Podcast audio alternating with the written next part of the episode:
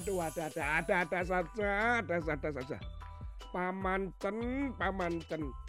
Ada-ada saja. Apa yang kamu lakukan itu nanti bisa mempengaruhi orang lain dan menganggap bahwa merokok itu baik-baik saja dan sehat. Paman Cen, jangan lakukan itu, Paman. Masa lari maraton Paman Cen sambil merokok?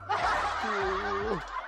Dan sepertinya Paman Cen ini ingin berkata bahwa merokok itu baik-baik saja, tidak merusak tubuh kita. Bagaimana sih? Padahal merokok itu jelas merusak tubuh, terutama paru-paru Paman Cen. Itu nikotinnya itu mengandung racun. Bahkan semua bahan-bahan yang ada dalam batang rokok itu semuanya racun. Tapi gimana sih Paman Cen malah lari maraton kemudian sambil merokok? Aduh maaf anak-anak, Kak Tony lagi sedikit marah ini. Gimana sih Paman Cen ini malah ngajak orang-orang ini sepertinya ayo merokok saja. Toh sehat-sehat nggak apa-apa baik-baik ini. Waduh, ini kejadian yang ada di Cina sana anak-anak. Paman Chen yang dikenal sebagai smoking brother, ya, smoking brother, saudara perokok. Ternyata sejak beberapa tahun yang lalu sering mengikuti lomba full maraton yang jaraknya 42 km. Setiap kali dia mengikuti, di mana lomba yang diikuti perdananya itu di Guangzhou, dia berhasil mencatat waktu 3 jam 36 menit. Jarak maratonnya itu 42 km. Wah, dia senang.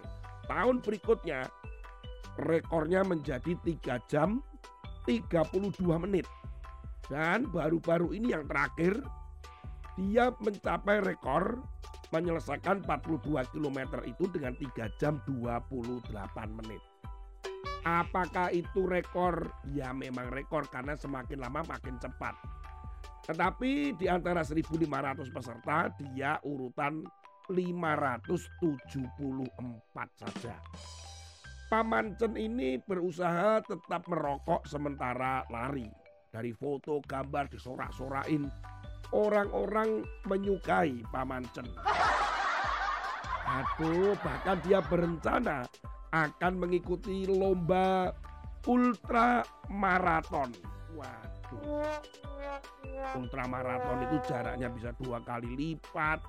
Terus kemudian medannya juga ekstrim. Wah, walaupun Paman Chen ini yang di Cina ya, ini seorang tua ini dia dia ini nggak ngomong bahwa tentang merokok itu bahwa membuat sehat menurut dia dengan lari maraton itu. Ya ini kan berarti mengajak semua orang ngerokok saja, ngerokok saja, ngerokok saja. Gitu. Mengajak yang buruk ini. Jelas sudah hasil penelitian apa pun merokok itu merusak paru-paru. Bukan hanya merokok yang merokok sendiri tetapi juga yang menghirup asap rokok. Sebagai perokok pasif. Kalau kita ada di samping orang yang merokok, asapnya itu pun racun buat paru-paru kita. Jadi hindari atau katakan kepada orang itu bahwa maaf Bapak bisa nggak merokoknya dimatikan karena saya anak-anak saya terganggu dengan asap itu atau kalian pergi saja. Karena asap rokok itu merusak tubuh manusia. Karena nikotinnya mengandung racun dan merusak paru-parumu. Apalagi yang merokok. Aduh, firman Tuhan hari ini diambil di dalam Amsal pasal yang ke-28 ayat yang ke-10. Siapa menyesatkan orang jujur ke jalan yang jahat akan jatuh ke dalam lubangnya sendiri. Tetapi orang-orang yang tak bercela akan mewarisi kebahagiaan. Jadi siapa orang yang menyesatkan orang yang jujur ke jalan yang jahat? Artinya orang yang mempengaruhi sesuatu yang jahat, yang dosa, yang melanggar kepada orang lain, suatu hari nanti dia pasti celaka atau ada akibat dari perbuatannya itu. Seperti Paman Cen, suatu kali tiba-tiba nanti pasti kalau dia merokok terus paru-parunya pasti rusak. Pasti rusak. Gak ada orang merokok paru-parunya jadi sehat, gak ada. Tunggu waktunya saja.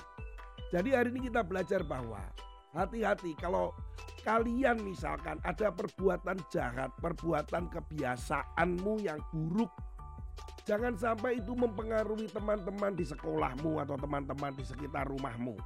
Kalian tahu bahwa itu nggak benar. Kalian tahu bahwa itu jahat. Kalian tahu bahwa itu melanggar peraturan. Jangan mempengaruhi anak-anak atau temanmu di sekitarmu untuk melakukan hal yang sama seperti yang kamu lakukan. Malahan kalian harus bertobat. Tidak lagi melakukan hal-hal seperti itu. Itu pelajaran pertama. Pelajaran kedua, kalau ada orang-orang atau teman-teman di sekitarmu, baik itu anak atau orang dewasa, yang mencoba mempengaruhi hal yang jahat, yang buruk, yang melanggar itu, hati-hati, jangan ikuti. Kalian harus menanyakan kepada orang tuamu, guru sekolah minggumu, pendetamu, atau orang dewasa yang bertanggung jawab dan berkelakuan baik. Apakah betul ini? Seperti ini? Kalian tanya. Apakah boleh begini? Kalian tanya. Dan tentunya kalian berdoa karena kalian punya alarm di dalam hatimu tadi. Seperti bunyi, wah kok perasaanku gak enak ya? Karena ada roh kudus di dalam hatimu. Hati-hati dengan segala perbuatan dan pengaruh itu. Sampai ketemu lagi dengan Kak Tony. Tuhan Yesus memberkati. Haleluya. Amin.